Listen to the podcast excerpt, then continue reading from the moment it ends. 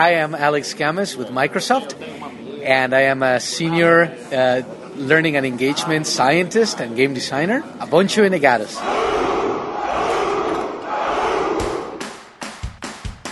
Avante, renegados! Avante, renegados! Avante, renegados! Avante, renegados! Aqui o tecido da zoeira é mais fino. E você ouve o Renegados Cast!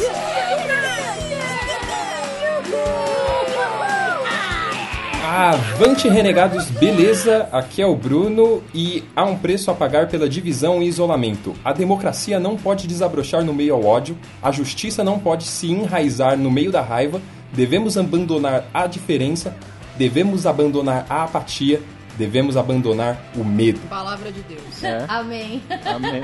Fala galera, eu sou a Bá e Demolidor é um cara bem legal. Pena que não pode ver mulher. Puta merda. Muito bom, Bárbara, muito bom. Firmeza, meu povo, aqui é o Digão. E um homem sem esperança é um homem sem medo. Boa! Bonito. Olha só. Sensacional. Olá pessoas, eu sou o Dizá, obrigado Bárbara por roubar a minha frase e graças a ela e vocês eu vou gravar esse cast a cega. Fala galera, aqui é Hobbs e em terra de cego, quem tem olho é rei. Bem pertinente essa frase. Muito obrigada. É isso aí, para gravar esse cast maravilhoso, temos um convidado. Quem é ele, Bárbara? É o Lodi, lá do grandioso YouTube Lodi Comics. Salve pessoal, aqui quem fala é o Lodi e podem me chamar de atrevido. Olha só. Mano, eu já começo falando uma coisa. Eu entendi e, mano, ainda bem que eles não traduziram assim. Sério. Só isso que eu digo. E para quem não entendeu ainda, sobre o que nós vamos falar, Hobbs. Bom, então hoje, Brubs, nós vamos falar do Homem Sem Medo, do Demolidor, não é? Suas principais características, de onde ele surgiu, o que ele enxerga, mentira, mas é, quais suas principais histórias e também um pouquinho de expectativas sobre a série que tá chegando aí. É, é o herói que nunca foi pra cima, pois só vai pra cima quando vê uma injustiça. É isso aí. Vai Olha ter aí. muita piada Vai ter infame, muita né? piada, muita piada. É Se isso preparem. aí. Demolidor e muitas piadas de cego, mas só depois dos nossos e-mails e recadolas. Quero só ver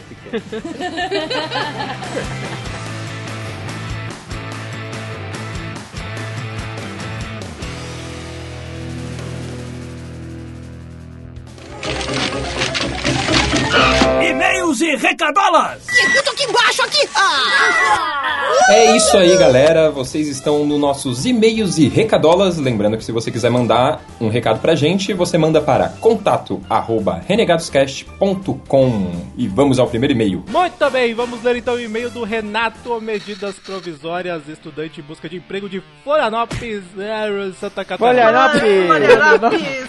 Florianópolis. Bom, vamos lá. Fala, renegados, tudo bem? Tudo bom? Tudo bem? Tudo bom? Ele começa falando, bom. gostaria de começar dizendo que foi um enorme prazer gravar esse podcast com vocês. Saber como funciona uma gravação, poder conversar com vocês sobre um tema em comum que a gente curte e saber um pouco mais sobre os bastidores foi demais, ainda mais para um fã como eu. Olha aí. O prazer é O nosso. prazer né? é todo seu, Renato. Tô brincando. Aí ele fala assim: a primeiro, ele quer deixar algumas indicações. A primeira é o canal do Kurt Sutter no YouTube, onde ele deixa o canal aí, vai estar no link. Ele fala que é um canal excelente para os fãs do seriado. Ah, para quem acompanha a partir da quarta temporada, no canal ele coloca os vídeos de bastidores do seriado. Tem, um, tem partes do cenário, as filmagens. Puta, cara, eu adoro ver making off, velho. Eu não sabia desse canal aqui, deve ser bem maneiro. Ele deixa aqui a indicação: é, existe uma banda chamada The, The Sons of Anarchy e vale ouvir só pelo bizarro, porque na real ela não é uma tão boa assim, mas tem lá seus hits. É uma bandinha mal menos que tem o nome de uma série da hora. Ele deixa um PS agora. Agora que tivemos um podcast especial de sons, vou ter que partir para outro seriado, não é mesmo? Então fica a dica aqui de um seriado que eu acompanho bastante tempo junto com a minha mãe. que é Sherlock, o seriado atual da BBC. Eu nunca vi, é bom Sherlock? Alguém viu? É bacana, é, É, bacana. muita gente gosta. Eu Gostei. não sou muito fã, mas. É que o Zá não gosta de série britânica. é isso Você não gosta do Bernardo, né? Eu não gosto, eu não gosto de série britânica de drama, essas coisas, suspense. Agora de comédia eu gosto de britânica, agora as outras eu, eu sou meio cucado. eu acho bacana. Talvez um podcast sobre o personagem Sherlock. Boa, É. hein? Legal, dá pra falar da série e de outras coisas. Bom, aí ele te- termina assim, por isso é só, galera. Até a próxima e avante, renegados. Eu só queria deixar um PS que o Renato tava me falando que ele, a mãe dele ouviu e gostou do cast, menos da parte que a gente falou dos Stones. Pois é, né? Tem gente querendo matar a gente por causa disso, hein? É a Hobbs, foi a Hobbs que falou É, mal. Só falei que a música era uma droga, mas Stones eu Ah. que era droga. Quem erra é o time, quem erra é o time. É, é excelente. Próximo e-mail. Ô, Pres! Na verdade, eu vou ler um comentário aqui porque a galera interagiu pra caramba nos comentários do, do Muito bom, desse muito cast. Muito da hora. Um abraço aí pro Léo Bruschi que retornou também junto com a gente, mandando. Não são pedras. Exatamente, mandou um mega comentário aqui, falando várias paradas, só que o comentário dele tem muitos spoilers, né? Então a gente tem que tomar cuidado com esse comentário. Mas eu vou ler aqui o comentário do Patrick Simões, que também é ouvinte novo, né? Vamos lá, Patrick Simões Dias. É, ele diz o seguinte, bom, terminei de ouvir o cast e fiquei muito contente. Posso dizer que essa é sem sombra de dúvidas a minha série favorita, dividindo espaço com Sopranos. Porra, cara. Caraca. Que bom, ainda bem Tem que as duas gosto, dividem o mesmo espaço, É. porque é difícil dizer qual é o melhor. Verdade.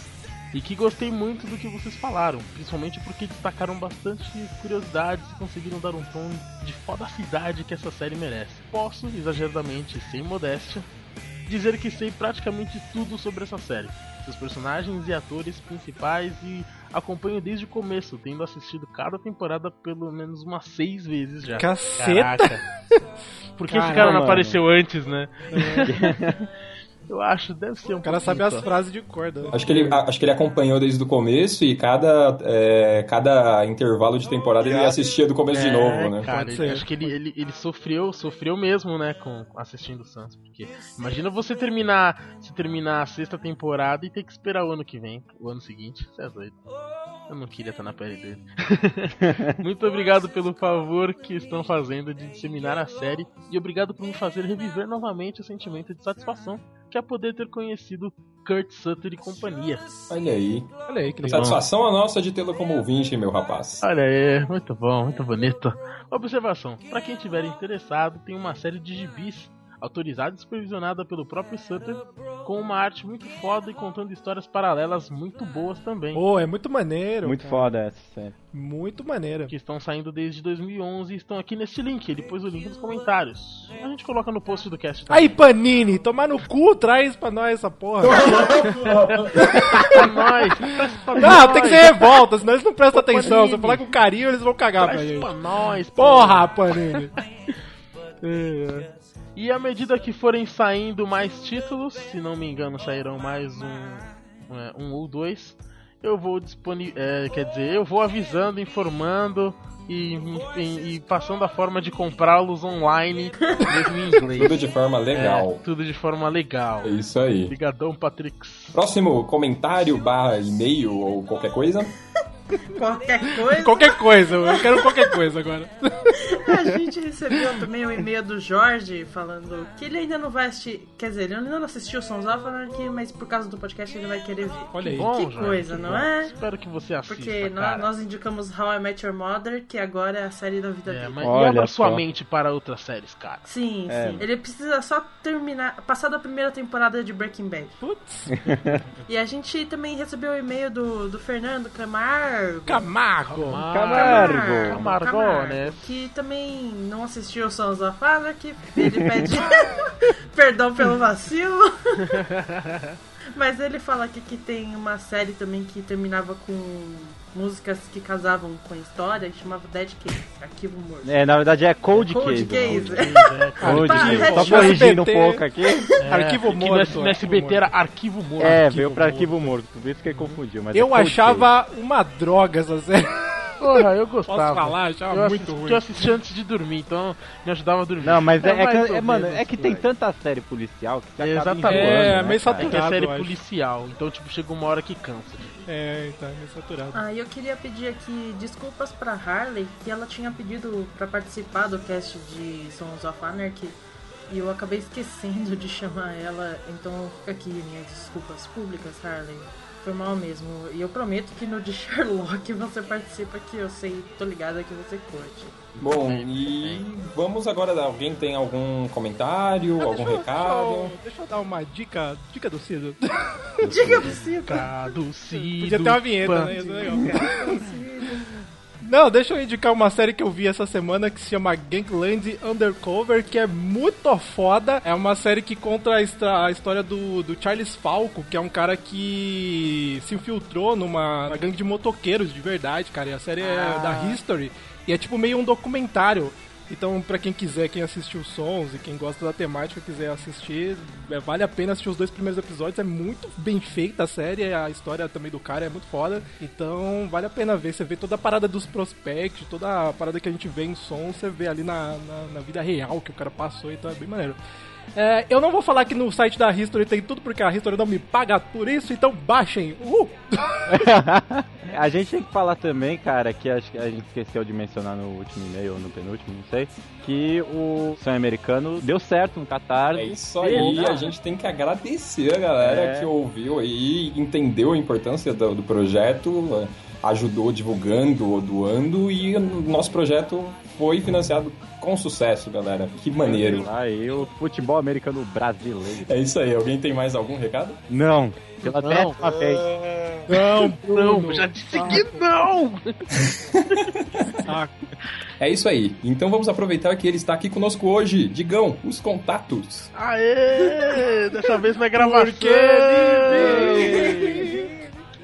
Eu posso crer no amanhã. Amanhã! Vamos lá. Muito bem, meu povo. Mande um e-mail para nosso, nosso e-mail contato arroba renegadoscast.com. É! Então não esqueça de curtir nossa fanpage no Facebook, facebook.com barra renegados.rc. Também nos siga no Twitter, no Manamas, arroba renegadoscast. E aqui também, arroba renegadoscast, meu povo, é o Instagram! É o Instagram! É o Instagram! Instagram! É o Instagram. A gente podia fazer uma música, né? Instagram. É o Instagram. Instagram. E também ouça no seu celular. Com seu iPhone e baixe no iTunes o nosso podcast. E também com o aplicativo Podstore. Baixe O legal é que você não precisa mixar o Digão. É E não esqueça de comentar na nossa zoeira sem limites, porque a galera tá comentando bastante agora e continue fazendo isso muito bem no renegadoscast.com. E é isso aí, galera. É isso aí. Não enxergo nada. É. Não enxergo nada. Não enxergo nada. Bora falar sobre Ai, o diabo ai. da guarda.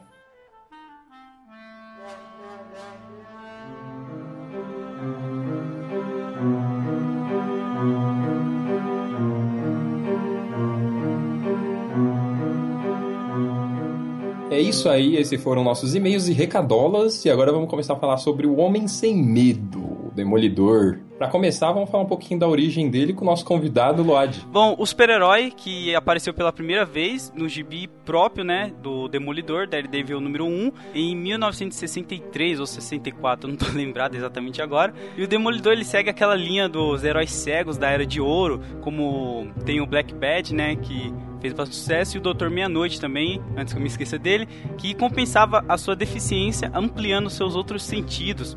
O Demolidor ele fechou esse ciclo dos grande, das grandes criações da editora Marvel nessa época, iniciado lá para 61 ou 62 ali. Eu não, eu não tenho certeza, mas eu creio que ele deve ter sido uma encomenda, né? Porque geralmente quando um herói estreia assim, direto com uma HQ própria, ele é encomendado, né? A galera da, da Marvel geralmente pede, tipo, ah, a gente precisa de um novo herói e tal. Aí os caras vão lá, criam e aí lançam, né? É, então, até porque ele tinha como criador Stan Lee, né, que... Que criou tudo. Exato.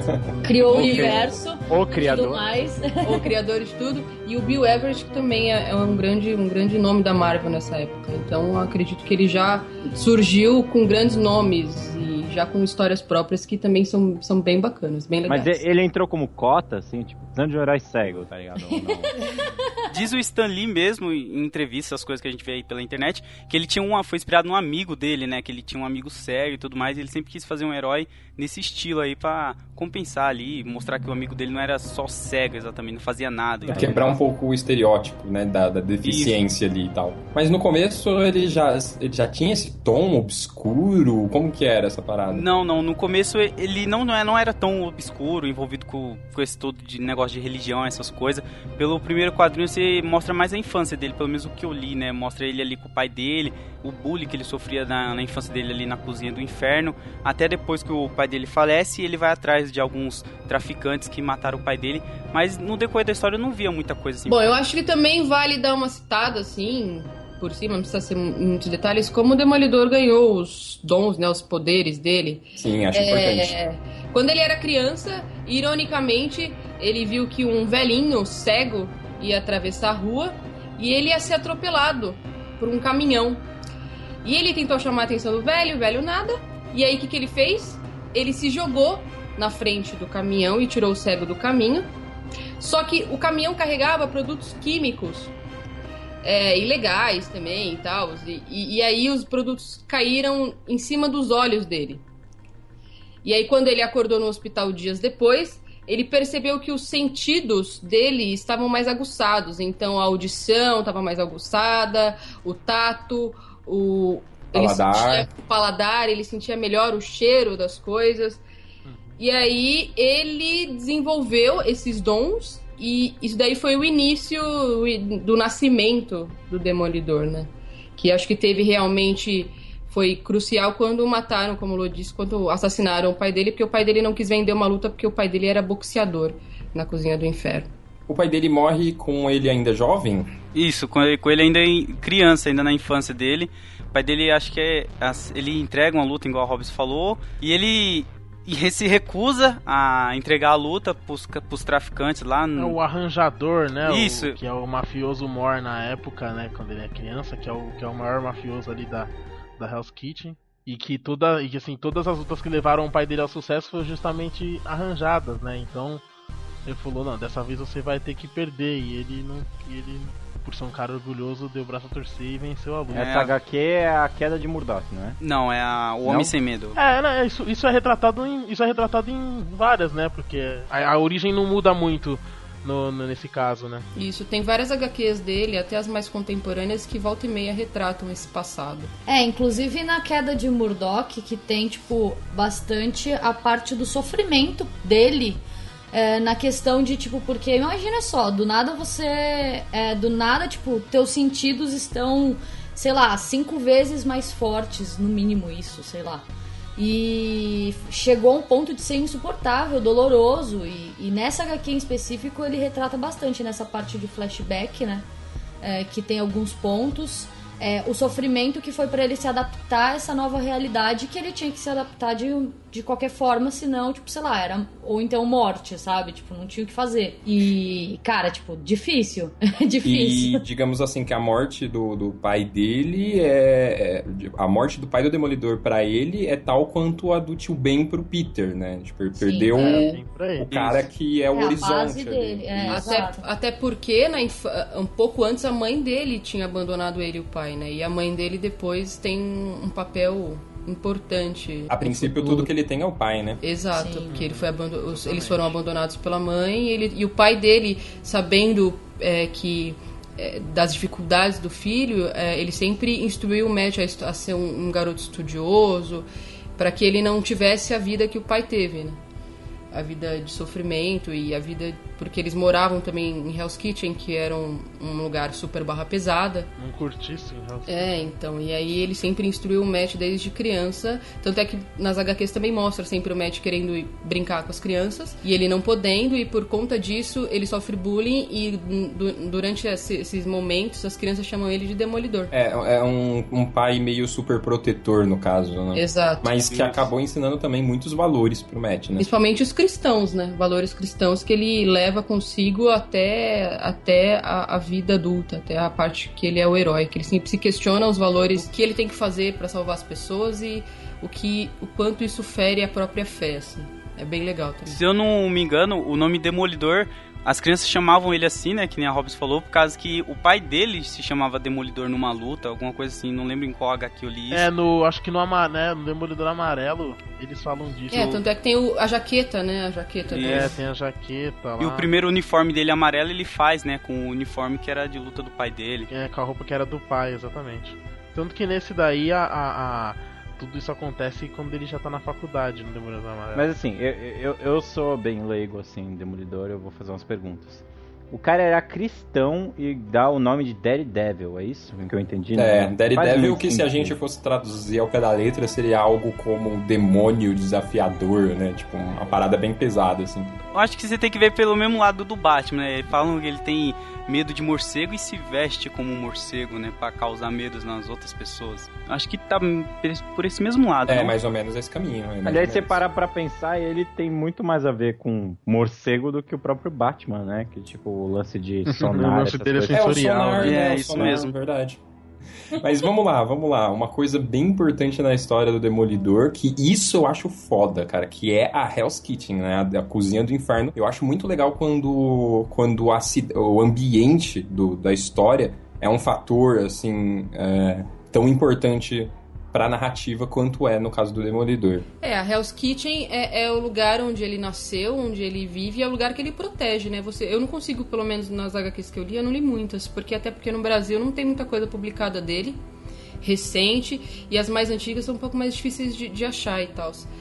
Mas é, você percebe que tudo rola é, é, em torno da, de Hell, Hell's Kitchen, né? Os, os inimigos dele, as batalhas ou as coisas que ele faz, ou o escritório de advocacia que ele tem com o Fog, que é o melhor amigo dele, tudo gira em torno de Hell's Kitchen. Você percebe que, assim como, uh, fazendo de novo o paralelo, do, o Batman está para Gotham, como o Demolidor está para Hell's Kitchen. É inevitável fazer as É, comparações com o exato. Batman, Eu né? É, coisa. é, é, é muito. É por causa do Frank Miller isso aí. Exato, mas é a, a grande. A gente vai falar depois, mas a, a grande, a grande fase de reconstrução, de desconstrução e reconstrução do Demolidor foi com Frank Miller também. Que o personagem adquiriu a personalidade que a gente conhece hoje por conta do Frank Miller, quando o Frank Miller assumiu e entrou na equipe criativa em 1979, mas isso a gente fala depois. É, mas é isso, né? A Hell's Kitchen é aquele, aquele bairro perigoso, cheio de gangsters, prostitutas, tudo que há de pior, né? Tipo, bem meio Watchman ali no, no início, quando o Rorschach fala da cidade, né? Isso. É, tudo que há de pior é, é Hell's Kitchen. E aí uma coisa que a gente até já citou, né? A importância da religião na vida do, do, do Matt. O legal é que isso faz algum. Que nem a Hobbs falou, né? Faz, é, faz ele ter alguns questionamentos, né? Do que, que ele tá fazendo. Põe, eh, põe em xeque as atitudes do próprio Demolidor, né? É, tanto é que tem várias cenas que ele, ele mesmo se, se confessa, porque ele sabe que o que ele faz, às vezes o que é necessário não é o que a, a- o, o dever cristão dele deveria ser. E tem muitas cenas memoráveis dele dentro de igrejas e, e púlpitos, e, e são, são cenas bem legais, assim, de, de luta e de momentos cruciais na vida do Demolidor, eles acontecem relacionados a alguma coisa de religião, assim, ou dentro de uma igreja. E você percebe que ele tem esse questionamento próprio de sempre eh, questionar, eh, de ter essa questão da fé com, com as coisas que ele faz. Você percebe que a religião é muito forte na vida dele. Tanto é que tem uma, uma história também, que é o Diabo da Guarda, que é toda pautada na fé do Demolidor, assim. É Exatamente. bem foda também, bem legal. E até mesmo a relação dele com a mãe, né? Que, tipo, é, ela interfere no universo do Demolidor de alguma forma. E isso traz mais ainda à tona, assim, a, a, a parte de fé, né? Que, É, que faz mãe- parte do personagem. A mãe dele é só mais uma ligação dele com a própria fé. É, eu acredito que a religião é vital pro, pro personagem, né? Pro Matt. Eu acho que é um dos, dos mais, se não for o mais religioso ali do personagem dentro da Marvel, né? Do universo É ali. uma trama que sempre abordam na. Aliás, até em cima do que o Dizá falou sobre o fato dele ser um diabo, digamos assim, e tipo ser um cara religioso, eu acho isso fantástico. Essa dualidade já, pra mim, já é uma coisa que me chamou a atenção quando eu ainda Sim. não conhecia direito o personagem. Tipo, um cara vestido de demônio se confessando, saca? Tipo, porra, que animal. Pô, ele tá sempre na igreja ali falando com o padre. É bem uma sacada bem da hora mesmo. Eu acho animal, cara. Sim. A gente podia falar um pouquinho dos personagens, não? É, tem personagens que são bem importantes. A gente falou um pouquinho aí do, do Matt, né? Já falamos do pai dele. A Rob citou o, o amigo, parceiro dele, né? Fog Nelson. Fog, Uhum. que ele conhece na faculdade, né? Isso, na faculdade, né, no Demolidor O Homem Sem Medo lá, ele já conhece lá na, pra faculdade o Fog Nelson e amigo dele. E futuramente eles vão investindo na ideia de, de montar uma advocacia os dois juntos, né? Ali no- na cozinha do inferno mesmo. Sim, o da hora é que os dois são pé rapado da preula, né? Então eles montam uma, um escritório, assim, tipo, bem fuleiro mesmo, né? Sim. E aí ainda entra nessa de, de boa vizinhança, de pegar caso que a pessoa não pode pagar, ou seja, não vai crescer nunca, né? Better Call Saul, Pois né? é. Tipo, Better Call Saul Feelings. né? Ah, é engraçado que tem, umas, tem, tem uma das histórias que os primeiros clientes dele são é o Quarteto Fantástico, né? É, ele tem. Ele depois vai ganhando esse, esse, essa, esse- essa fama de, de defender os, os super-heróis, né? É, o advogado dos heróis, né? Ele defendeu o, o Hulk naquela série antigona que tinha do Hulk com aquele É cara do verdade. Ferrino. Ele foi É, advogado na série do, do Hulk lá. Ele, ele faz uma participação só como Matt Murdock, né? Não aparece É. como Demolidor, como advogado lá do, do Bruce, na verdade do David, né? No caso. É. David Banner. É verdade, era David Banner. E tá aí também mais um ponto que, tipo, a gente não vê em outros personagens da Marvel, né? Que é trabalhar essa identidade secreta dele sendo advogado num assunto super sério, super, sei lá, rígido, ou até mesmo, ah, sei lá, é extremamente difícil, né? Eu que pelo menos sou bem leiga no assunto, é, atuo numa área totalmente extrema, tipo, totalmente diferente disso, é algo mais complicado ao meu ver, né? Então é um negócio que eles inserem nas, nas histórias dentro da própria religião do, do personagem, ou até mesmo do, do Vingador, do. Eu não sei como que eu posso descrever ele como, como o demolidor em si, do herói que ele é, de uma forma que não fica. é, pelo menos todos os grandes roteiristas que escreveram, porque eu particularmente nunca li nenhuma história do Demolidor ruim. É, eu acho que ele é um dos grandes personagens que tem, tipo, muita história boa pra tipo, recomendar, pra você conhecer.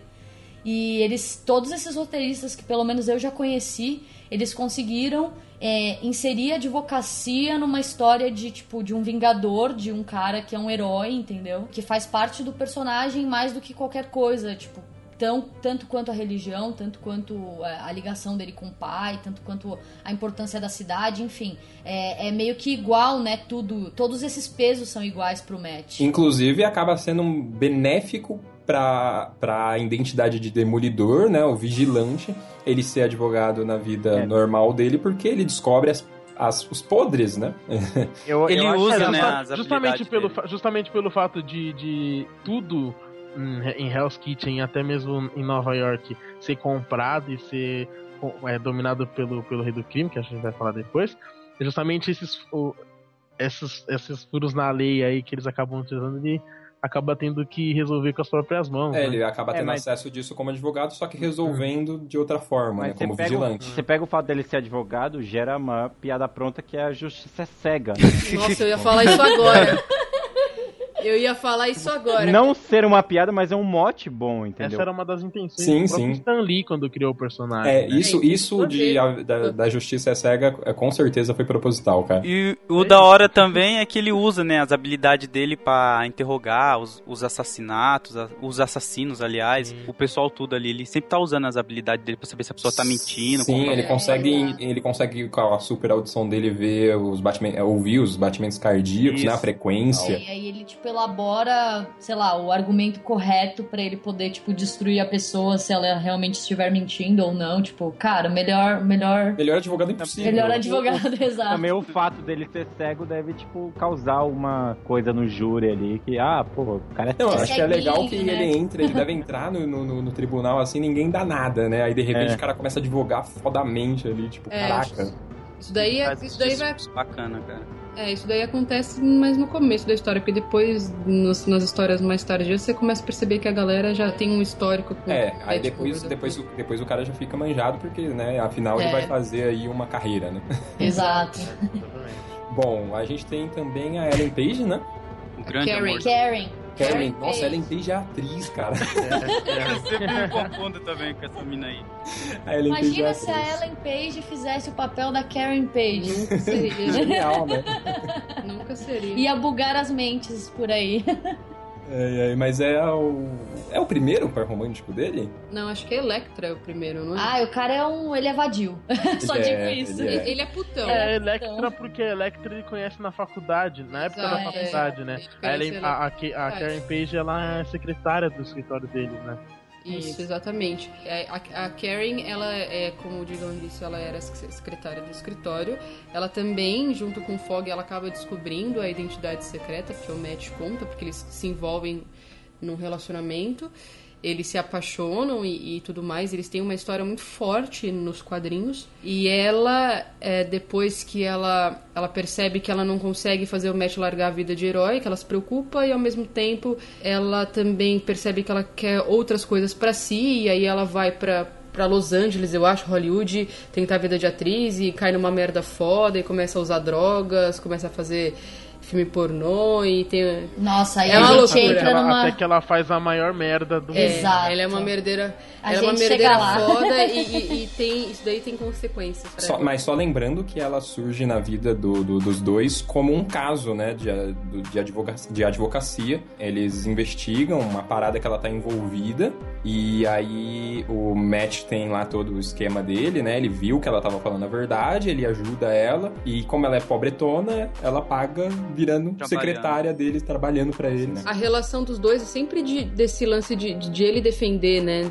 Ele sempre defende ela quando É ela o protetor tá mal. dela, né? É o protetor, é. o anjo da guarda dela, né? Que é o que ela sempre. Porque a relação deles é muito, é muito forte nisso. Ela sempre tá em algum problema e ela sempre recorre ao Matt, o Matt sempre ajuda. E O arquétipo da mocinha, né? Exato. Sim. Exatamente. Bom, quem mais? A gente pode falar também. É, da Electra, né? Que a gente citou. falar é. por cima. E a Electra acho que é um personagem bem conhecido, né? Electra Nachos, que depois vem a se tornar também uma, uma mercenária, no caso, né? Não chega a ser uma heroína. Se eu não me engano, ela foi criada pra ser introduzida, né, na história do Demolidor Homem Sem Medo pelo Frank Miller. E Ganhou Eu- muita notoriedade, né? Foi Isso. virou um sucesso muito grande e depois futuramente teve seus quadrinhos solo e tudo Inclusive, mais. o próprio Miller fez os mais clássicos dela também, né? É. Electra morreu, Electra vive, Electra assassina. que são quadrinhos assim que marcaram a, a personagem. Eu queria falar uma coisa, assim, eu conheci muito Demolidor é a partir do daquela série dos anos 90 do Homem-Aranha, que ele aparecia razoavelmente bem ali, É, né, não, mas cara? Série animada? Porque Ele- é- ele- É ele- nessa ele série que ele é o-. O atrevido. O atrevido. e, e- e, assim, ele, ele, ele aparece bastante no, no Homem-Aranha, né, cara, o, o Demolidor, não é? Ele- Eles têm uma. É porque eles têm aquela pegada de cidade grande e tal, tudo mais, é, subúrbio. É, e tal, né? inclusive, inclusive tem uma história até bacaninha do começo da, da era Frank Miller, assim, que conta a história do, do Homem-Aranha. Ele, ele, por um momento, ele perdeu a visão e ele, ele recorre ao Demolidor para tentar ajudá-lo a, a descobrir os outros sentidos, assim. Eles são super, super Tanto que chega no ponto São de um BFFs, revelar a né? identidade São secreta BFFs. pro outro, né? Ah, mas Exato. o, porra, o cara é cego, mano. Bom, mas aí, an- antes de partir para para falar das histórias mesmo, a gente pode citar alguns vilões principais, assim, do, do Demolidor, né? Acho que o principal, de longe, é o Rei do Crime, né? É, é o que mais fode com a vida dele fortemente, assim. Justamente Impressionante. o que ele, o da vilão que ele compartilha com a Homem-Aranha também. Exatamente, É isso, inclusive o Rei do É. Crime, acho que a maioria, assim como eu, conheceu pela série também dos anos 90 do Homem-Aranha, né? Isso. Que, a- que aliás foi, o- cara, foi a única coisa que prestou do filme, né, cara? Se for parar pra pensar, o, o Rei O do do Khan, né, lá, o... É. Ma- o Mark Clark Michael Duncan. Clark Duncan, né? É, e não só com o Homem-Aranha, né? Ele, ele partilha desse, desse vilão. É, se eu não me engano, ele já teve também algumas. É que não, pro- no Brasil não chegou nada muito grande, é, muita coisa sobre o Luke Cage. Mas é, é que todos são heróis urbanos, né? Isso, então eles exatamente. acabam Exatamente. tendo Eles essa ligação. do mesmo. É, É, então porque eles até acabam mesmo tendo porque essa o rei do crime, forte. ele, ele é o rei mesmo, né? Então, assim, É. Não, tipo assim, você é um herói a- a- urbano. Quem melhor a pra ser o seu maior vilão do que o chefão do crime, né? cara? É, né? O Justiceiro mesmo a também cidade pega inteira, ele. né? Sim, a exato. cidade inteira sim. de Nova York funciona graças ao crime, né? É. É, maluco eu já vi, eu já vi história também do. É que é engraçado porque, tipo, é, todos os heróis da Marvel têm essa divisão de, de cidade, né? Cada um toma conta de uma cidade específica. E eu tô lendo atualmente o Cavaleiro da Lua, ele toma conta de Los Angeles, né? Ah, verdade. E ele também tem uma ligação, assim, é, mais com o Homem-Aranha, mas ainda assim tá tudo interligado, né? Tipo, é um ligado no outro que acaba é, fazendo uma participaçãozinha, assim, tipo, de Sim. algum vilão, de alguma coisa, Cara- ou então de alguma situação que tava acontecendo, sei lá, nos Estados Unidos todo. Pra você ter uma ideia, eu já vi uma pequena participação do Rei do Crime até no X-Men já. É, então, tipo, é bem. Na- quando bem conta a origem lá da X-23, o Rei do Crime chega a aparecer ali. É bem assim, uma participação bem, bem pequena, mas tudo bem. Uhum. Temos mais vilões, não? O Temos o Tem um mercenário. mercenário. Exato, o mercenário Que que. também é importante. Ele é um, um cara é, que, que consegue transformar qualquer objeto em uma arma letal. E que tem a mira, mira absoluta, né? Exato. Que é o Colin habilidade Farrell no foda. filme. É o Colin Farrell. É o Colin. Farrell. É, não vamos usar essa referência. Vamos usar uma outra. Não, mas pra, quem, pra quem não conhece. Mas é o Colin Farrell, é, é o personagem do Colin Farrell, vamos colocar assim. Mata É velho, engasgada. é com outro tiro de responsável golpe. também por, por, por acabar com a vida do, do, do Matt também, né? Sim. É, que os, os ele. vilões, os vilões quando, quando querem né, acabar com o Demolidor, eles vão, vão fundo mesmo, sabe? Tipo, Não, mas, Inclusi- pô, é um inclusive puta poder esse, cara. Você mirar e acertar em qualquer lugar, cara. É, tipo, é muito. É tipo É, um Robin Hood do mal, assim. É, né? é bem foda. Inclusive, ele é o, ele é, é o cara que, que, que matou a Electra, né? Uhum. Isso. Sim, exato, naquela ele, cena. mata, ele mata a Karen também, né? Também mata a Karen, a- é, mata a Karen no, no Diabo Duas da Guarda. velho. Tá errado isso aí. Poxa vida. De tudo, de tudo, na, na minha opinião, as relações mais interessantes são a parceria com o Homem-Aranha, o vilão, com certeza, o Rei do Crime, óbvio, Sim, e a Electra eu acho bem interessante também. sim, Tudo sim. que envolve os dois. É, tem uma parceria que é bem legal, que é até de uma personagem que a gente não, não conhece muito. Acho que agora mais por conta dos filmes, mas a Viúva Negra tem uma importância muito forte também pro Ele Demolidor. dá uns pega também, né? Ele dá uns Já- pega teve um forte, ela. dá uns pega forte, bem forte. Inclusive, ela fica mó apaixonada por ele, bicho. É, é, É assim, verdade. Ela, ela realmente ama o cara, assim. Ele tem, eu não sei o que ele tem, né? Acho que o que Ela ele tem. Mas, mas pra falar a verdade, eu acho que a Viúva Negra passou ali nos Vingadores todos. No Hulk eu não, não, não, não, não vou falar nada, não, mas. Ah, o filme vai Vingadores- dizer algo diferente, meu amigo. É isso que eu ia falar. Mas, mas eu acho que o segredo do Demolidor Casmina é que o amor é cego. Meu Deus. Ah, ei. What are you gonna do? Whatever it takes. É isso aí. Agora, parafraseando a Bá, vamos falar de coisa linda. Vamos falar de quadrinho, gente. Quadrinho? Quadrinho. Quadrinho! Cadrinho! Bom, acho que pra começar, a gente vai inverter então um pouquinho a ordem cronológica aqui de lançamento pra deixar um pouco mais fácil pra quem não conhece o personagem. Vamos falar da, da história que conta a origem dele, né? Que é o Homem Sem Medo do Miller e que é a base principal aí da série que está por vir, né? Da série da Netflix. Aham, exatamente. Que é justamente até, até, a, até a roupa, né, que ele usa no Homem Sem Medo é a roupa que a série se inspirou e que vai usar no. É aquela roupa, aquele manto todo preto, né? É, é, é uma roupa preta, né? Blusa com a calça preta e uma bandana preta na cara. Eu acho maneiro isso aí de, de, tipo, o herói, né? Porque, tipo, essa coisa de o cara ter aquela ideia marota, muito louca de cara, não me convence, sabe? Eu acho que me convence muito mais essa evolução mesmo, de fazer uma roupa meio de qualquer jeito e depois, aos poucos, ir progredindo. Enfim, Marota, isso. marota.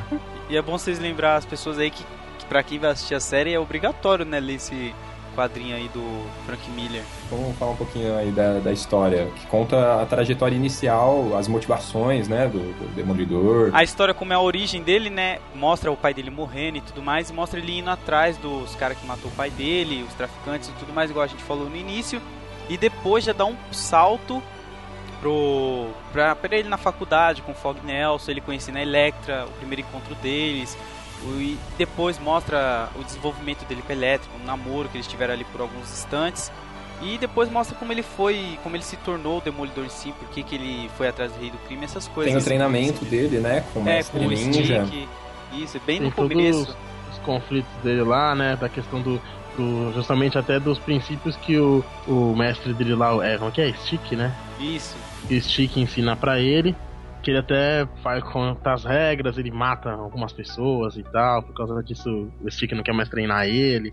Tem todo esse lance dele meio neurótico, que aliás eu acho que isso é bem característico, né? Porque esse lance meio neurótico do personagem é o que Frank Miller também já fez com o Batman, né? É, ele faz o combate Ele depois, faz- na verdade, né? É, é, Ele, ele segue essa mesma receita do Homem Sem Medo no Batman No mais pra Batman frente. depois, exatamente. Eu acho que o pessoal consegue fazer grandes histórias assim do Demolidor, porque ele é, vamos dizer assim, ele é um herói, não sei, desculpa o trocadilho, meio D, né? Sabe? Não tá Uhum. muito lá em cima, então Meio o pessoal. deixado de lado ali e tal. Isso, aí chega um cara, um roteirista bom, pega o herói meio que desconhecido, levanta ele, o pessoal já vai, tipo, ó, É, o cara inclusive, inclusive dentro o Homem Sem Medo, puta, o, nessa época o Demolidor tava perigoso ali cancelar o título, né? Ele não aparece nas grandes sagas, por exemplo. Colocando num geral, não. Ele é basicamente um vingador, mas que não. É tipo assim: é, você é vingador, mas é, você não tem tempo pra atuar com a gente é, nessas expedições intergalácticas e etc. Então você cuida da tua cidade, que já é um caos por si só. E se caso você precisar de alguma ajuda, você pode chamar a gente.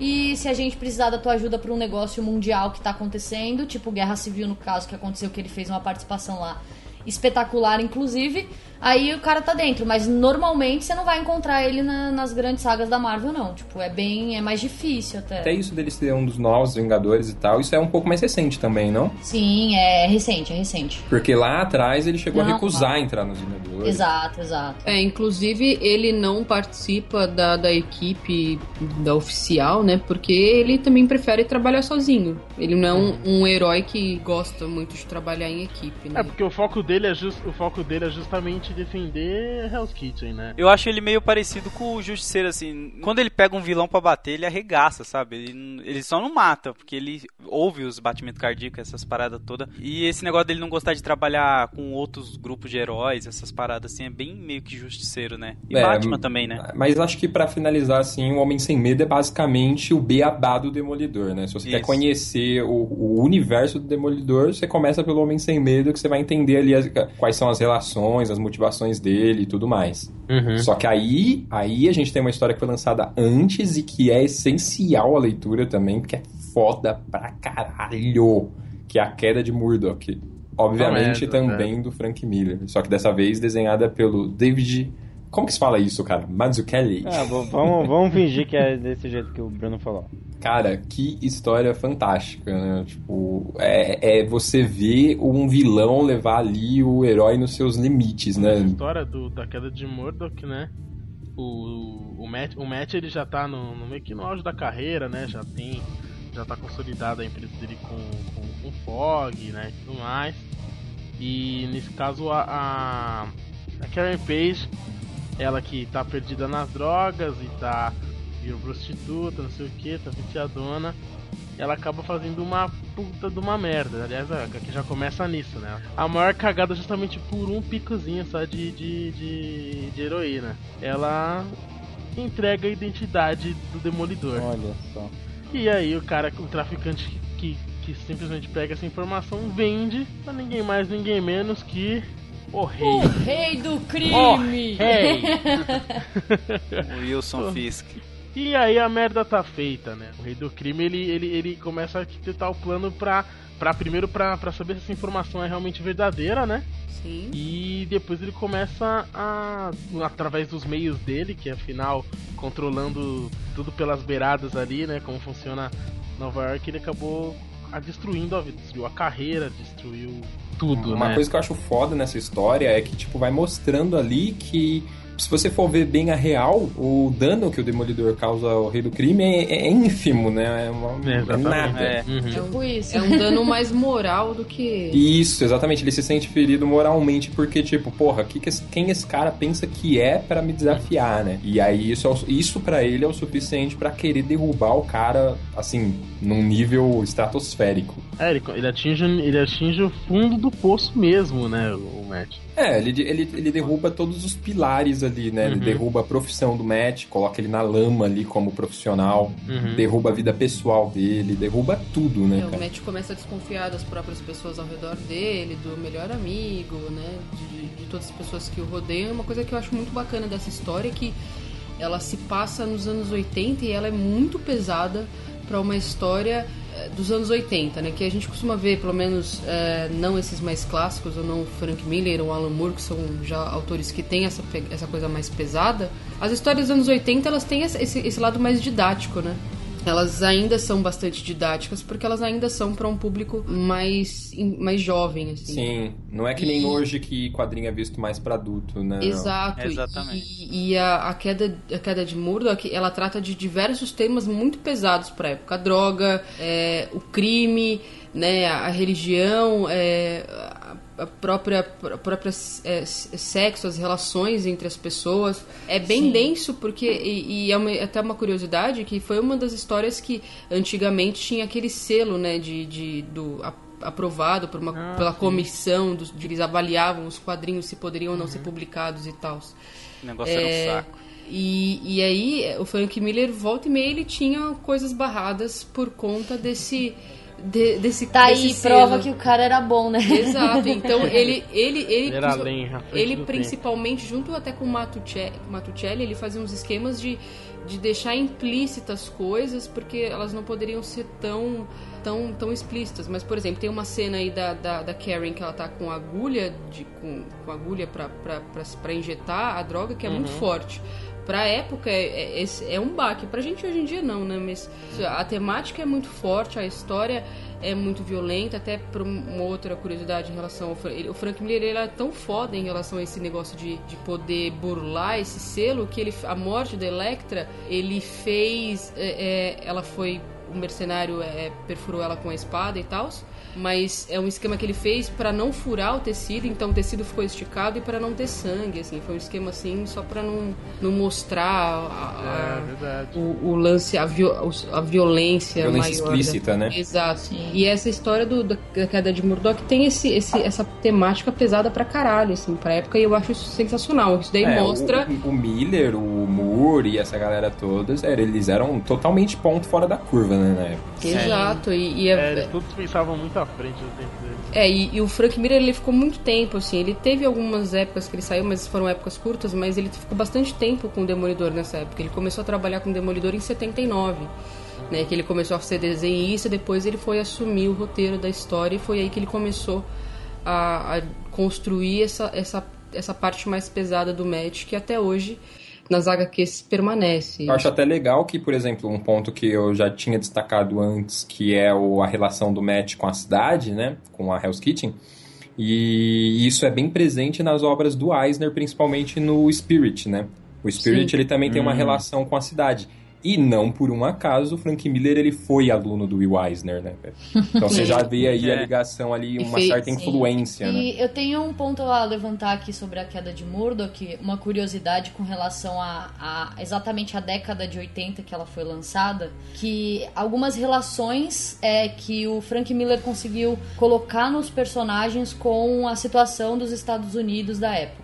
É, um deles é a Karen Page, como vocês já falaram, com relação à heroína, que ela estava viciada e ela acabou fazendo o que fez por conta da droga. E foi justamente na época, a década de 80, foi justamente a década que a heroína fez um boom de venda nos Estados Unidos, estava tipo uma situação incontrolável. Então a gente vê aí o quadrinho fazendo uma crítica para a sociedade e talvez tenha sido justamente essa fase tão pesada que os Estados Unidos estava passando que fez com que o Frank Miller abordasse esse tema na HQ. Que hoje Mas a gente vê que é, hoje a gente vê que tipo, ah, beleza, esse assunto é mais tranquilo, de boa, mas pra época era uma coisa bem pesada, inclusive pro público que era um público infantil, né? É aquele lance de que a droga não, não acaba só com a vida do usuário, né? E sim das, das pessoas ao redor Exato, também. né? exato. Não, mas o quadrinho direto, ele, ele, pelo menos naquela época, hoje em dia também um pouco, né? Mas ele retrata um pouco a sociedade, né? Que É. hoje a galera tá muito coxinha, né? É, se a gente for ver os grandes clássicos, sempre tem no fundo, no fundo, uma crítica pro que tava acontecendo na época, né? Então. É verdade. E um outro ponto também do, da, da queda de Murdoch é com relação ao Rei do Crime. é, porque tipo foi justamente na, nessa década que surgiu o narcotráfico. E não só surgiu, mas ele meio que tipo se expandiu para o mundo inteiro. Então o rei do crime ali dominando todo mundo, comprando todo mundo, representa justamente essa fase que tipo teve uma máfia italiana que tomou conta dos Estados Unidos, enfim. A história é um pouco mais profunda, mas enfim, tipo a gente vê todas essas ligações que, cara, tipo, genial. Cara, contextualizando cara foda ali. né? Contextualizou É. foda, exato. Uma coisa da, da, da história que eu acho foda é que, tipo, o Demolidor, o Matt, né, ele fica numa pior, assim, mais uma bad tão forte que ele chega a pirar um pouco, né? Ele dá uma pirada foda, assim, ele perde um pouco Dá. da sanidade dele. Sim. E eu acho É, que, assim, eu- tem um momento que o rei do crime, que o rei do crime, ele poderia, digamos assim, parar ali a vingança, né? Tipo, o cara já tava É. fudido, não tinha meio mais o que fazer direito, e mesmo assim o cara vai lá e explode a casa piorar, do cara. né? Exato. Não tá nem aí. Desgraça é pouca, né? Dizer, É, pouca não, e, ia- pra e- e ia deixar pior ainda, né? Que ia começar a incriminar o Demolidor, incriminar tudo. e ia- Eu tenho, tem uma frase desse de- de- que é do final da primeira parte, se eu não me engano, que eu acho foda, que é quando ele, quando ele pega os destroços lá da, da, da- onde ele morava. E aí ele, e aí ele faz, liga os pontos, né? E, e entende que por trás de tudo que estava acontecendo na vida dele era o rei do crime. E aí ele vira e fala assim: É, rei, você fez uma obra-prima. Mas não devia tê-la assinado. tipo, é, é, aí você fala, tipo, porra, o cara vai fazer por onde? Agora o cara vai atrás até o inferno se for preciso, né, mano? Agora é a vendetta, fi. Segura. What are you gonna do? Whatever it takes. Bom, depois do Demolidor ficar órfão do Miller, a gente teve uma reformulação, digamos assim, né? O Joey Quesada ele criou o selo, né? O Marvel Knight. Uhum. E ali ele encaixou aqueles heróis de. que é mais ou menos a linha que a gente tá falando aí: Justiceiro, Motoqueiro É, Lua. Fantasma. Essa galera, né? Tem Só que. humanos, tem muita coisa. É, aí o que mais chamou a atenção foi, no caso, o Demolidor do Kevin Smith, né? Quem leu aí o Diabo da Guarda? Essa, essa HQ, ela aborda mais uma vez, mas de uma forma um pouco mais profunda, a, a religião na vida do, do Matt, né? Isso. Então, é, até o nome Diabo da Guarda é uma brincadeirinha com o Anjo da Guarda, etc e tal. Mas é, é legal porque você consegue ver nessa HQ mais a relação dele, o passado que ele tem com a Viúva Negra. Eles têm uma relação muito forte aqui, que, que é resgatada por conta dessa criança, que aparentemente ou é ou é o, a nova o novo a nova vinda de Jesus, o novo filho de Deus, ou é o anticristo. Então existem duas vertentes da história que tentam convencer o que a proteger a criança ou então a matar a criança por conta é, dessa, de- dessa desse lado muito religioso dele. Uma coisa que é legal notar é que o Kevin Smith ele ele é na- primordialmente ele é um roteirista de, de cinema, né? E a história, ela tem es- essa dinâmica, essa, essa velocidade, esse ritmo de cinema, né? O que é bem legal porque é tudo muito rápido, assim, tudo muito legal. É uma grande homenagem ao Demolidor do, do, do Frank Miller. É isso que eu ia falar. O pessoal fala que tem bastante semelhança, né? Exato, é uma grande homenagem. O selo Marvel Knights, só para dar uma, uma contextualizada, ele foi criado para que os heróis pudessem ser retratados de uma forma mais obscura, né? Que aí já era mais a Marvel começando a olhar um pouco mais pro público adulto. né? Uma coisa meio vertigo ali, né? Isso, é, é, é o seu la, é- era o seu lado mais adulto, assim. Então eles conseguiam abordar os, os heróis fora de uma linha cronológica, da linha cronológica principal, e de uma forma mais adulta. E aí é, é uma grande homenagem ao, ao Demolidor do Frank Miller, ao mesmo tempo que você consegue, pelo menos pra mim que acompanho a carreira do Kevin Smith nos cinemas, eu consigo entender, é, perceber algumas características, por exemplo, o humor, que tem umas partes de humor muito fortes, ao mesmo tempo que tem as partes de, de, de morte de, e de cenas de luta e do questionamento. O Matt, ele também chega a enlouquecer um pouco, porque ele não sabe, é, se- ele fica se questionando a própria fé, quanto a criança, quanto se ela é filha do capeta, se é filha de Deus. E é muito, é É muito, muito legal essa porque é, traço do Quesada, ele dá uma dinâmica uma, muito forte. Acho que combinou com o Kevin Smith, porque como o, roteiro é bastante dinâmico, o traço do Quesada, ele dá uma, uma movimentação muito grande para cenas. Assim. Se Tem cenas encaixou bem, né? muito boas. Isso, eles, eles conseguiram, cara, é, se, se, se, se juntar muito forte. Tem até uma participação muito legal do Doutor Estranho também, que é bem foda. Que aí mostra como o Matt ele tem. ele tem medo mesmo desse lado mais místico, porque ele não entende e vai contra a fé dele, né, teoricamente. Mas tem, mostra o passado e tem umas ligações muito fortes depois, mais pro final, com a queda de Murdoch, que mostra uma cena, umas cenas, mesmo os quadros, assim. Você vê que é uma grande homenagem à fase do Frank Miller, que tem muita, muitos quadros iguais, assim, sabe? De, de flashbacks, assim. É muito bacana. E também vai acontecendo muita coisa, né, na vida do, do Demolidor no, com o decorrer da história, né? Com o Fog Nelson, com a esposa dele, a Com a, Karen com a Page. que Karen, isso. A Karen Page, ela volta e ele... Ela já tá sendo abordada de uma outra forma com, do que é mostrado na queda de Murdoch. É, mas assim, Já é até, outra- não, até na queda de Murdoch ela ainda aparece como vítima, mas chega um momento que ela deixa de ser vítima e se torna algo mais, assim, que aí eu não posso falar. Porque é spoiler pra caralho. Mas é, é- é importante, assim, é- é- você consegue perceber que é, um, é o único momento, pelo menos que eu li das histórias que ela apareceu, que ela deixa de ser vítima para se tornar um elo importante. Eu admito, assim, que eu não gostei muito do final, achei meio louco demais. Mas é, eu não sei, eu acho que não, não gostei muito, mas o desenvolvimento e até o final, assim, a mesma história do bebê que parece meio louca, eu achei bem bacana, assim. Fora que o Quesada tá sensacional. Demolidor ele dá uma surtada legal quando pega o bebê, né? Que ele encontra a viúva negra lá e tal. Vai, conforme ele. Depois que ele recebe o bebê, né? Do, da menina, começa a aparecer pessoas pra falar com ele lá, o que, que é o bebê. Aí tem dois lados que tem que escolher, igual a Hobbs falou. E é muito legal o desenvolvimento da história, eu curti bastante. Puta, parece uma história muito boa mesmo. Bom, tem uma história que chama a atenção aí, que é de 2005, que chama-se Redenção, né, do Demolidor também. É um bom nome, né? Bom nome, né, pra uma história do Demolidor. Essa história ela é baseada em uma história verídica. A trama dela nos leva a uma cidade né, do interior.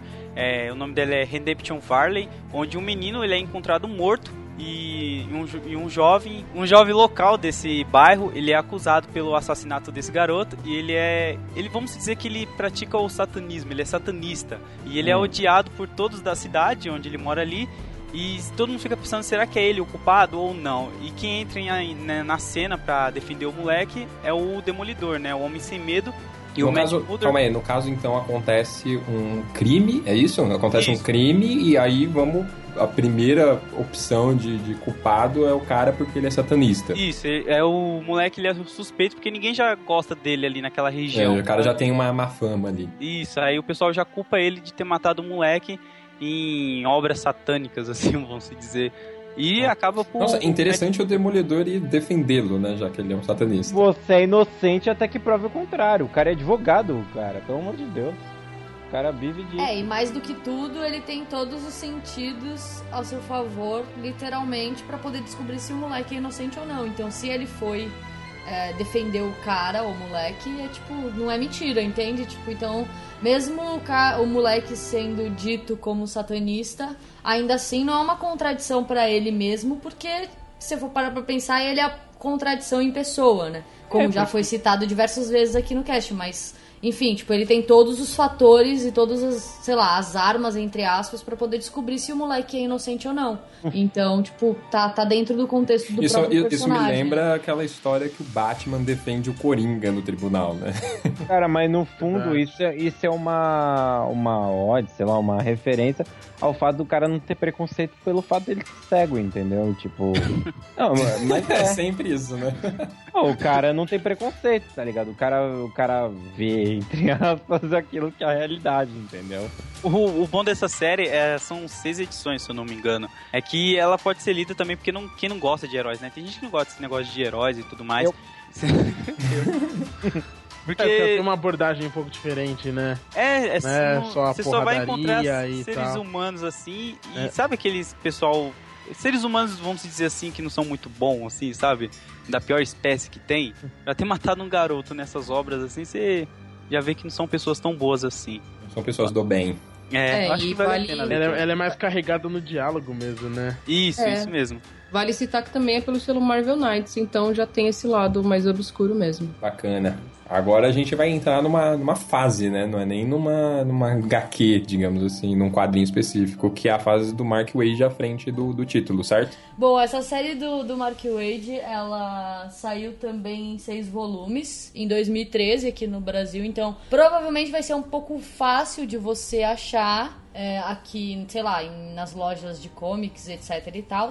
E o que mais me, me deixou interessada, na verdade, foi porque, tipo, ele já começa meio que abordando o lado de que a mídia conhece a identidade secreta do, do Demolidor que é o Matt Murdock. E tem toda essa pegada cômica em cima da, das histórias que vão, que vão tipo, desenvolvendo, porque assim, é, não tem como todas as que a gente falou até agora, é basicamente um plot fechado, né? É um arco fechado que, que envolveu, sei lá, a queda de Murdock, o Homem Sem Medo e assim por diante. Aqui a gente vê uma evolução do personagem, como o próprio Brubis falou, tipo, é uma série, né? Não é uma, uma história em si. É basicamente a fase do Mark Wade resumida em seis edições. E, tipo, tem vários casos que ele, é, que ele soluciona, tem algumas parcerias que ele faz no meio do caminho, inclusive com Homem-Aranha, que é extremamente divertida.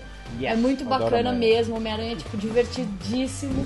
E o mais interessante, pelo menos que eu achei em tudo isso, é, é esse, essa questão de como ele lidou com esse fato da, da, da sociedade saber, entre aspas, que quem ele é no fim das contas. E, tipo, e negar o tempo inteiro e ainda assim permanecer com aquela, tipo, é, como que eu vou dizer? Com aquela mesma personalidade, sabe? Tipo, eu não vou falar pra eles sem. Eu não vou dar certeza pra eles de que realmente eu sou o demolidor.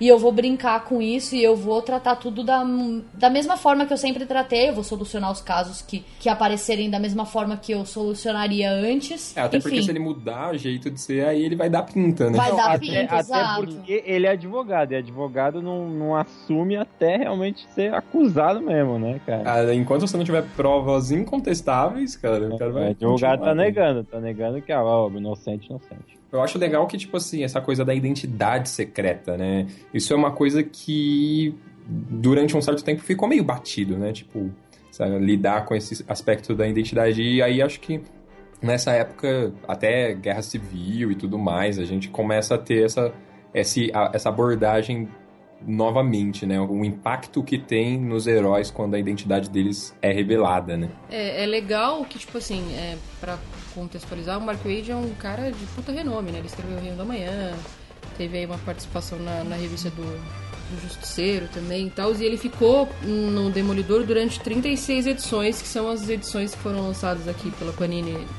desde 2003, que terminou ano passado, que ela era acho bimestral, e são seis volumes, e é muito interessante porque, ao contrário das histórias anteriores que a gente falou, ela tem essa pegada muito mais leve. É, o Demolidor, ele, ele tem essa, essa personalidade e tudo mais, mas não é nada muito obscuro, muito pesado, muito difícil. É um Demolidor mais de boa, assim, que ele até lida com humor por esse lado da galera saber quem, quem que o Matt Murdock é o Demolidor.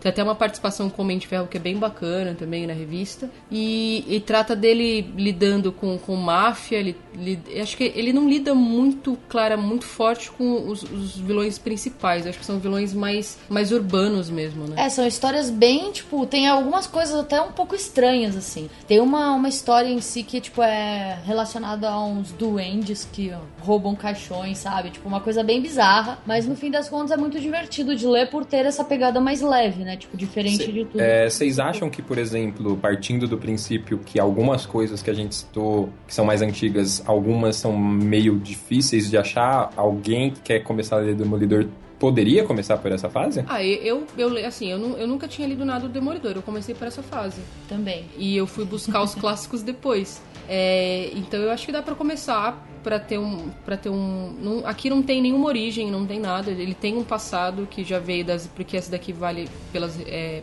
a história mensal na revista mensal então já tem um passado nada que comprometa é, a pessoa entender quem é um demolidor uma busca aí no Google dá pra dá pra dar uma ilustrada e aí tem a série da Netflix que também vai falar então assim dá pra começar por essa mas eu aconselho a, se você começar por essa, aí buscar os que a gente já falou, porque acho que são realmente o que tornaram, que criaram a essência do, do personagem. É, tudo aquilo que a gente falou que é de, tipo, sei lá, da essência do personagem, a gente quase, a gente vê bem de leve aqui, entendeu? Tipo, numa pegada bem mais tranquila. Então, pra você pegar tudo que é a- o fanatismo, entre aspas, da religião, a, a pegada dele com o pai, a gente até vê aqui um pouco dessa ligação dele com o pai dele, mas ainda assim não tão profunda quanto é abordado em outras histórias, entendeu? É um negócio bom pra você conhecer se você quer uma coisa mais descontraída, mas é só a porta de entrada, entende? É, e vale lembrar que essa, essa fase do Wade ganhou Eisner, né? Então, não é... Melhor série regular, né?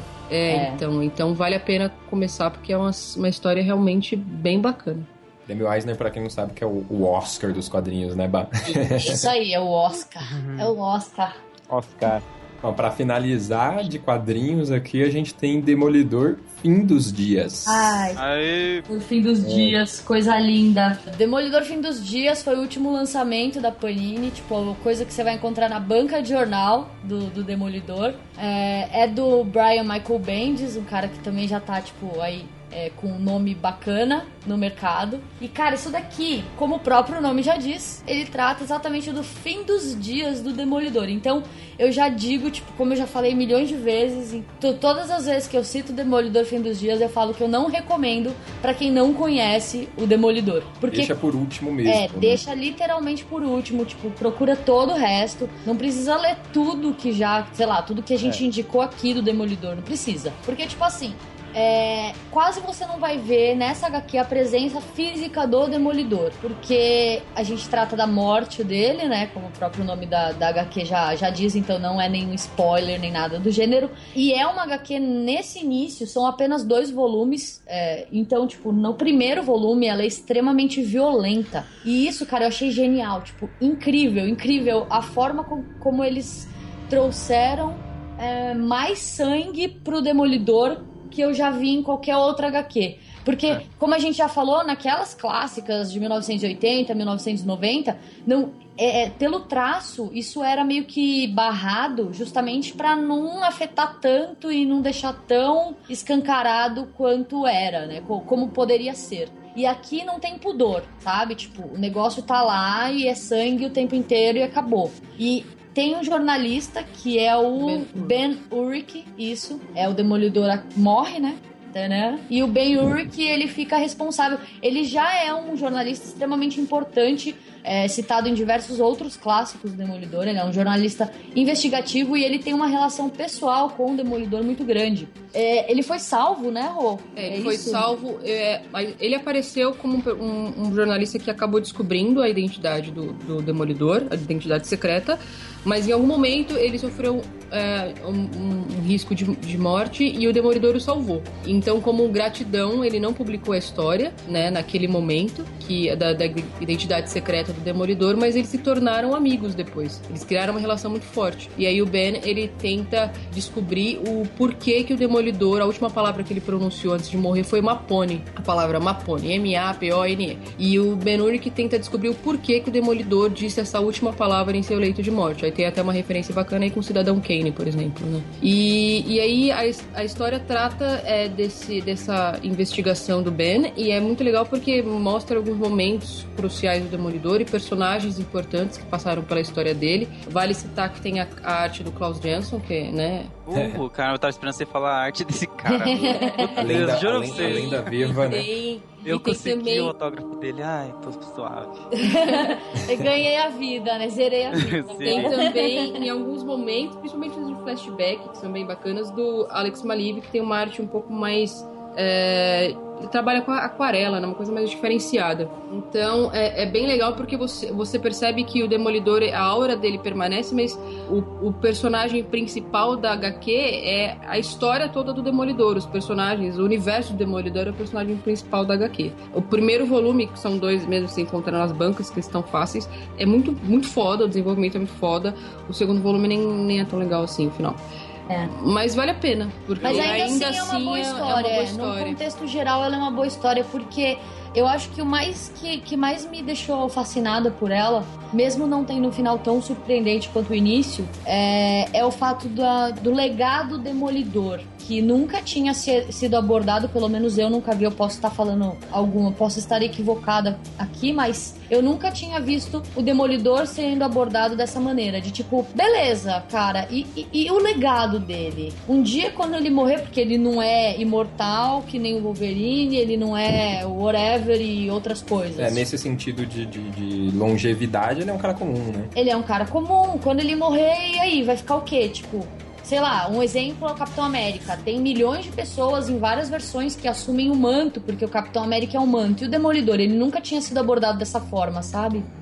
É E, e eu achei bem interessante essa- esse, esse jeito que, que o Bendis ele desenvolveu esse legado de tipo é, deixar ou não alguma coisa, algum sucessor ou enfim, tipo seja o que for, entende? Tipo o que que vai ficar depois que eu morrer e tudo que eu fiz e o que eu não fiz e enfim. É, eu acho que vale até a frase que fala no final do How I Met Your Mother, né? O que vale é a experiência do decorrer, né? Mesmo se você não se agradar tanto com o final, se a, se a campanha ali, o decorrer da história foi boa, já vale a pena, né? What are you gonna do? Whatever it takes. Vamos falar do filme. Vamos falar do filme, essa obra-prima. Gente, vamos falar sobre o Demolidor Definitivo. O cara que encarnou a verdadeira essência nas telonas. Ben Affleck!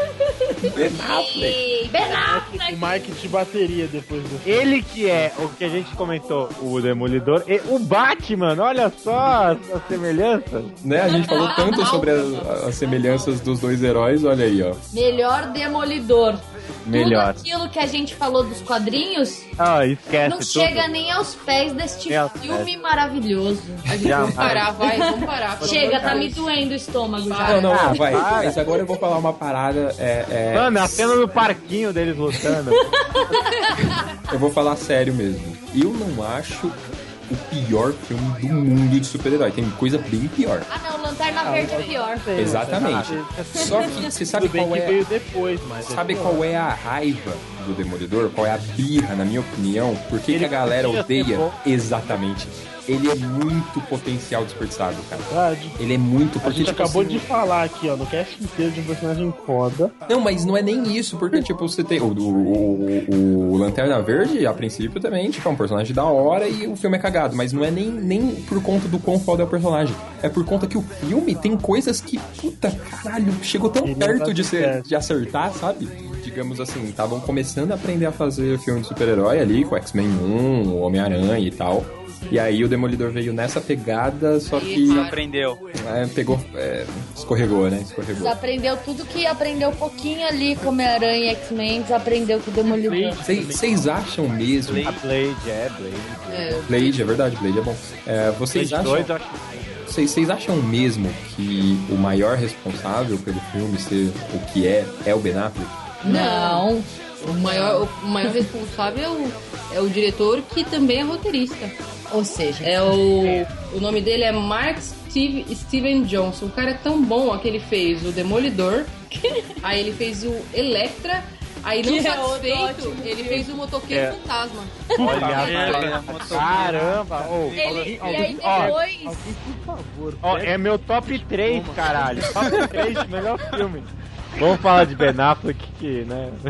Ó, Assim, ó, você sabe que o, o, o filme não vai dar certo quando o personagem cego precisa colocar lente de contato pra provar que é cego. Tipo, Al Pacino deu um banho, né, lá no perfume de mulher, né? Pois é, né? É, mas e eles o- tinham até um elenco bacana. Que ele não assim, parava de olhar pra foi- câmera. O problema foi direção e roteiro. também. Meu, tipo, eu acho que talvez um dos erros é porque ali, naquela época, ainda se via super-herói simplesmente como algo infantil, né? E o Demolidor é complicado de se trabalhar com, com essa abordagem, né, cara? eu acho que é por isso que eles lutam no parquinho. Nossa, eu ia falar isso. tipo, lá no, na gangorra, né? Tipo, Um sobe numa gangorra, outro sobe na outra.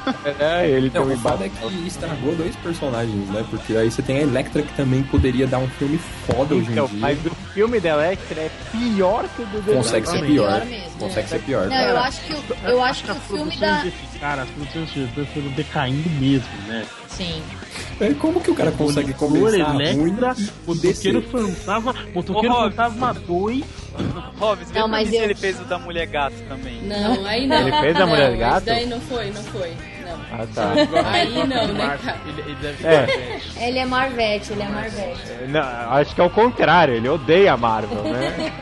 Tava vendo que eles tinham. A Fox tinha planejado, tipo, lá atrás, né? Fazer um, um, um outro filme, né? Tentar salvar esse filme do Ben Affleck, mas morreu a ideia, né? É, e aí ele voltou pra Marvel. Eles Deus iam abençoe, fazer, eles iam ação. fazer um baseado na queda de Murdoch e tal, só que aí Deus abençoou e devolveu pra Marvel. Deus abençoe e falou: chega, sua Falou, chega disso aí. Deus deve gostar de Demolidor, por isso. Deve, deve. É que é um cara bem religioso e tal.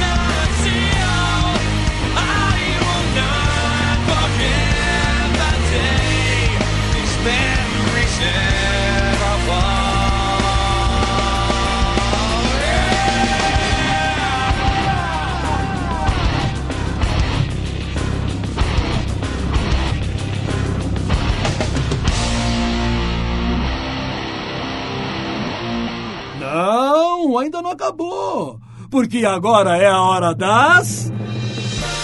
Considerações finais! É isso aí, Dickman. Vamos agora para nossas considerações finais e a gente vai aproveitar esse momento, galera, para falar sobre o que que a gente espera da série do Demolidor, né, que tá para estrear aí essa semana, se você está ouvindo esse cast na data do seu lançamento. Bom, eu espero que ele pegue, em primeiro lugar. Isso aí pode ter certeza, né? daí eu já, já dei um ponto acertado, hein? Vamos lá. Ó, o desastre acertou a Dez- primeira. Desastre 10 acertou a pontos. 10 pontos pro time do Já. Bom, vamos lá. Assim, eu vou começar falando que, pelo que eu vi no trailer, tudo que eu vi de trailer esporte até agora me agradou pra cacete. Sim. De cara, assim, ó. Da, da hora, né? Muita prévia que a gente já viu, assim. Esse Até clima, esse clima quase no ar é bem a cara Meio do Sin Demolidor. City, né? Até, né? É. Eu curti bastante também. Eu espero que seja a melhor série de herói que eu já vi, porque tá foda Eu, ultimamente. eu acho que é bem possível a partir do, do, do- do ponto em que, tipo assim, geralmente o que limita séries na TV, por exemplo, um dos maiores exemplos é o Constantine, é a faixa etária, né? Tipo, vai, se, se a parada vai passar num determinado horário, tem que estar de acordo ali com 14, 16 anos, e isso compromete séries mais densas de heróis mais densos, assim, como o Demolidor e o Constantine. No caso, como é produção da Netflix, é 18 anos e foda-se, vai ter sangue, vai ter. Você vai ser foda. quiser. né? Netflix, conserta o Constantine, por favor. Por favor. Quem dera, hein? Quem dera ir pra mão da Verdade, Netflix. hein? Ia ser muito É, massa. Ia se chamar Hellblazer. Eu quero que o mundo vai pra mão da Netflix, cara. Nossa, mano, é. por favor. Aliás, eh, pra explicar pra galera que a gente vai estar especulando, só que a gente tem uma pessoa aqui, né, Lodge? que já teve acesso aos primeiros episódios. Ele falou lá no canal Olha dele, só. assim, que ele fez uma propaganda de graça pra Netflix, aí o CEO da Netflix foi lá e falou que ia dar uma, uma assinatura vitalícia pra ele. Olha aí, o Silvio Silvio Santos. Da internet, Silvio Santos do YouTube. Não, mas é, falando sério, ô Lodge, quantos episódios você teve acesso, cara? Seis episódios da primeira Aí, temporada. Pô, metade Dez. da série? Sério? Sério, cara, mais da metade da série. Caraca. Olha só isso. Mais Mas quatro episódios a- eu terminava a série. Mas a série, a série só fica boa a partir do sétimo, tá ligado? Eu acho que, acho que a pergunta que todo mundo quer fazer é: nossas expectativas serão alcançadas? cara? Eu acho que bem mais disso, hein, cara, sinceramente. Eita, Deve ser bem mais. Ó. Eita. Ó, porque assim, existe um padrão de série de herói, que geralmente é ruim.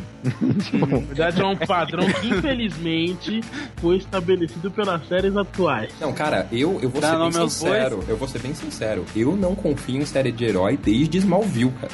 Eu nem- sou, eu sou fã de herói e eu não acompanho essas séries todas. Arrow, nenhuma dessas séries eu acompanho porque Smallville me traumatizou foda. E eu só vou vencer esse preconceito que eu criei agora com Demolidor. e ainda mais tratando de herói urbano, né? Que herói urbano geralmente ele pega pela violência, pega Uhum. pela densidade e tal. Você espera que a série ela tenha essa equivalência, né? Tipo, de, de densidade, violência e tudo mais, que ela tem que ter na série. E isso as séries de Warner da vida, essas, essas séries que a gente tem hoje em dia, não tratam desse, dessa forma. Séries da TV Ah. aberta que tem 27 mil episódios na temporada. Novela, né, cara? É, eu Tá acho meio assim, difícil, né? o que é, o que é legal, assim, o que acho que tá diferenciando, pelo menos nesses trailers, até pelo que o Lud falou, é que, como o Dizá disse, é- ela, ela apare- aparentou ser bem mais densa e pra quem teve acesso a alguns dos quadrinhos que a gente até comentou, lembrou muito, né, cara, os- o clima dos quadrinhos, até alguns personagens, a Karen Page retornando aí pra, pro Demolidor, que na- no filme foi só a Electra que foi abordada e tal.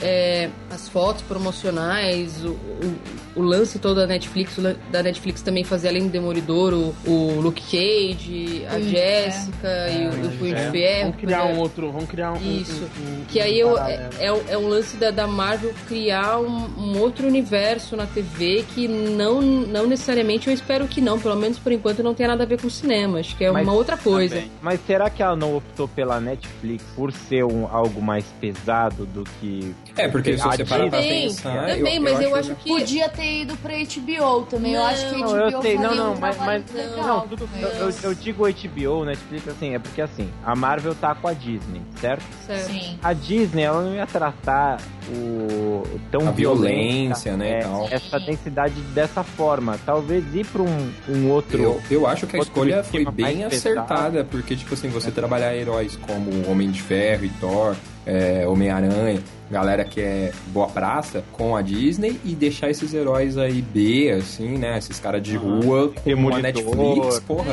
Eu, isso- eu O acho. próprio Luke Cage, cara. No- na série do Luke Cage eu quero ver porrada, quero ver muito sangue que é, e ossos quebrando, velho. Eu, eu, gosto, eu gosto do lance da Netflix eu acho que eles escolheram, até porque você não precisa ter esse negócio de deixar os plots pra episódio, né? Porque querendo ou não, o bagulho é contínuo. Não precisa ter necessariamente um plot, não tem. Não é vilão da semana, É, né? entendeu? Tipo, é a Então você percebe-. Nossa, por favor, não seja assim. Exatamente. Não, Não eu, seja eu, assim. eu- eu acho que não, não é nem essa a proposta, até porque o único vilão que pelo menos que tá confirmado mesmo é o rei do crime, né? Como... O rei do crime que, puta, é o, o gordinho do Full Metal Jacket, né, cara? É, a gente tá desperdiçando aqui o nosso correspondente, ô Lodge. Como que tá as atuações dos caras, velho? Ó, eu vou ser bem sincero, o ator do Demolidor ele não tá usando lente, pra começar. Isso já é Cara, um ponto positivo. Tem uma hora que a mina, não é um spoiler, põe a lanterna no olho dele e você vê que o cara praticamente parecia um cego, tá ligado? Ele conversando com as pessoas, ele, o jeito que ele fica atuando como se fosse um cego, você parece que o cara é cego mesmo, sabe? Não, você não vê que o cara tá olhando pra câmera ou que tá olhando pra cara um da negócio mina. que eu curti foi que, pelo menos tá na- na- nas imagens, é que ele tá usando a roupa do. do, do Homem Sem Medo, né?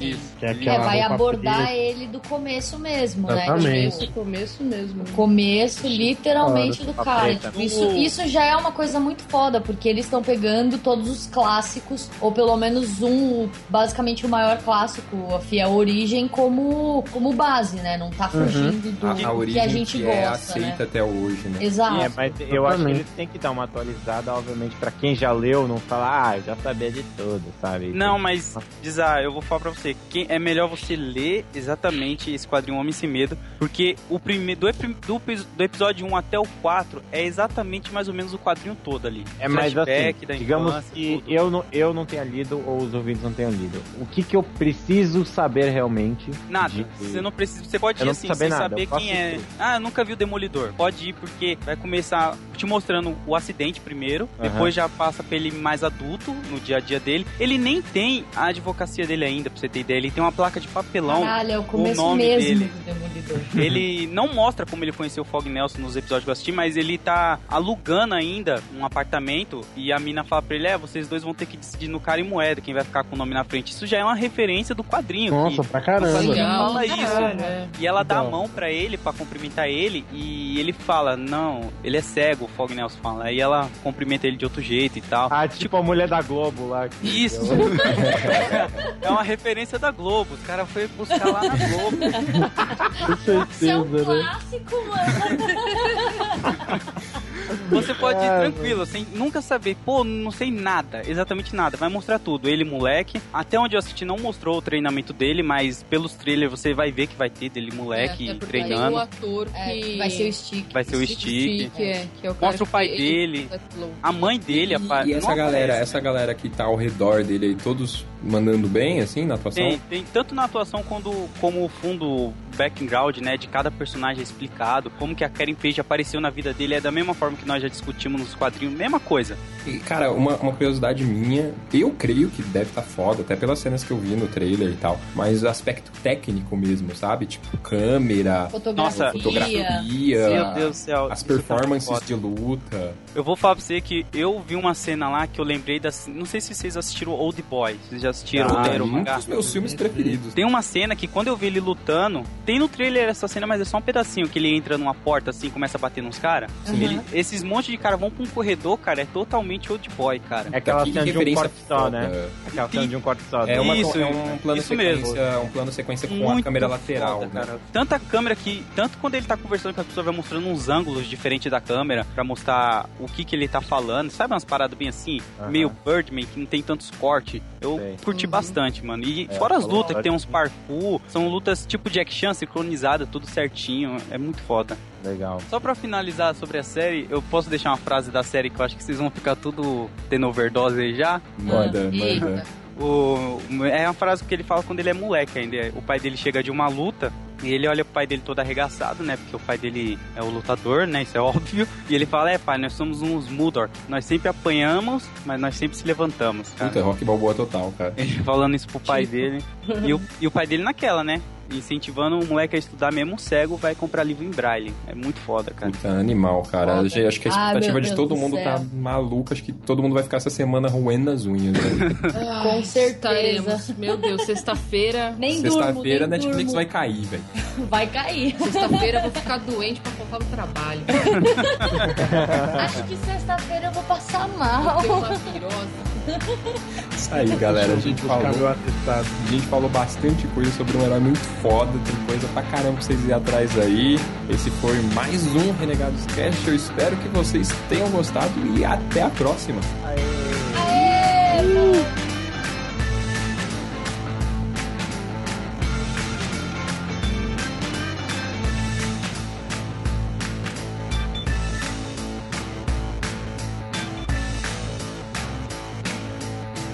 Tá bom. Deixa eu relaxar que eu sou meio envergonhado e fora que eu tô nervoso pra caramba. Relaxa, Bebe, um, relaxa. bebe uns goró aí, fica tudo certo. Relaxa. Vai rindo, Relaxa vai... que é bem Olha, de boas. Ô, Hobbs, Oi.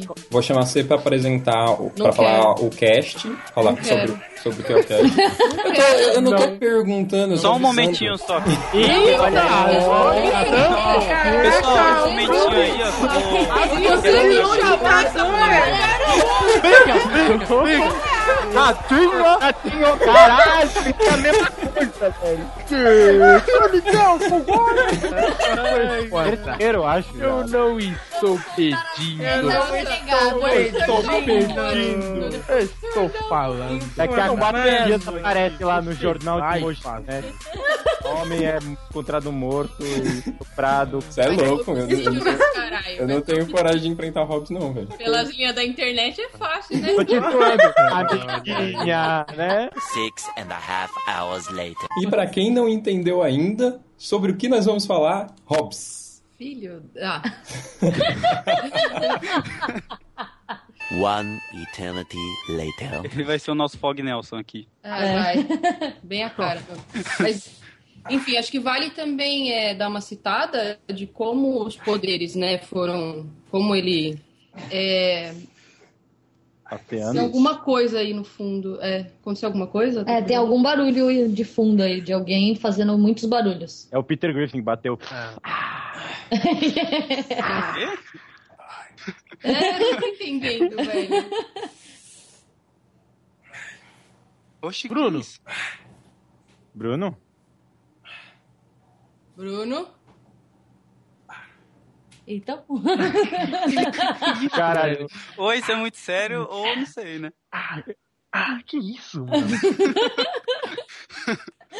Gente, pelo amor de Deus, pera aí. Bruno, Bruno. alcança. Gente, fala com a Alguém gente. liga pro Bruno. Bruno? Brubis. Bruno. Eita porra. Liga pro Bruno aí, amor. Vou ligar. Nossa, mas o que pode acontecer gravando, velho? É, cara. Ah, Bruno. teve uma vez aí no cast de vocês que alguém foi abduzido na Ah, mas- gravação. É, mas- mas- Alô, Aí ele Bruno? voltou, falei? Você tá bem? Cara, me deu uma cãibra maldita. Ah, tá. Aí tá falando- Caramba. Nossa, velho. Cara, eu tive uma cãibra absurda. Nossa, parecia que tava muito obsceno. É, Ah, mano, mais um erro. Mano, eu não tive tempo nem de pôr no mute. eu tava com fone, aí eu, eu fui esticar a perna, aí deu uma cãibra. Aí, na hora, eu tentei pôr no mute, porque eu sabia, porque doeu pra cacete, assim, eu tentei pôr no mute e não consegui, não deu tempo. Aí eu já arranquei o fone, arranquei o fone de ouvido e, e me joguei na Sabe cama. foi isso? Eu tenho um bonequinho, não, eu tenho um bonequinho voodoo seu aqui, você ficou me zoando. Cara, que, que absurdo. Aí a, aí a Hobbs pegou o bonequinho e amarrou sua Ai, perna. foi bom pra você, Bruno? Ah!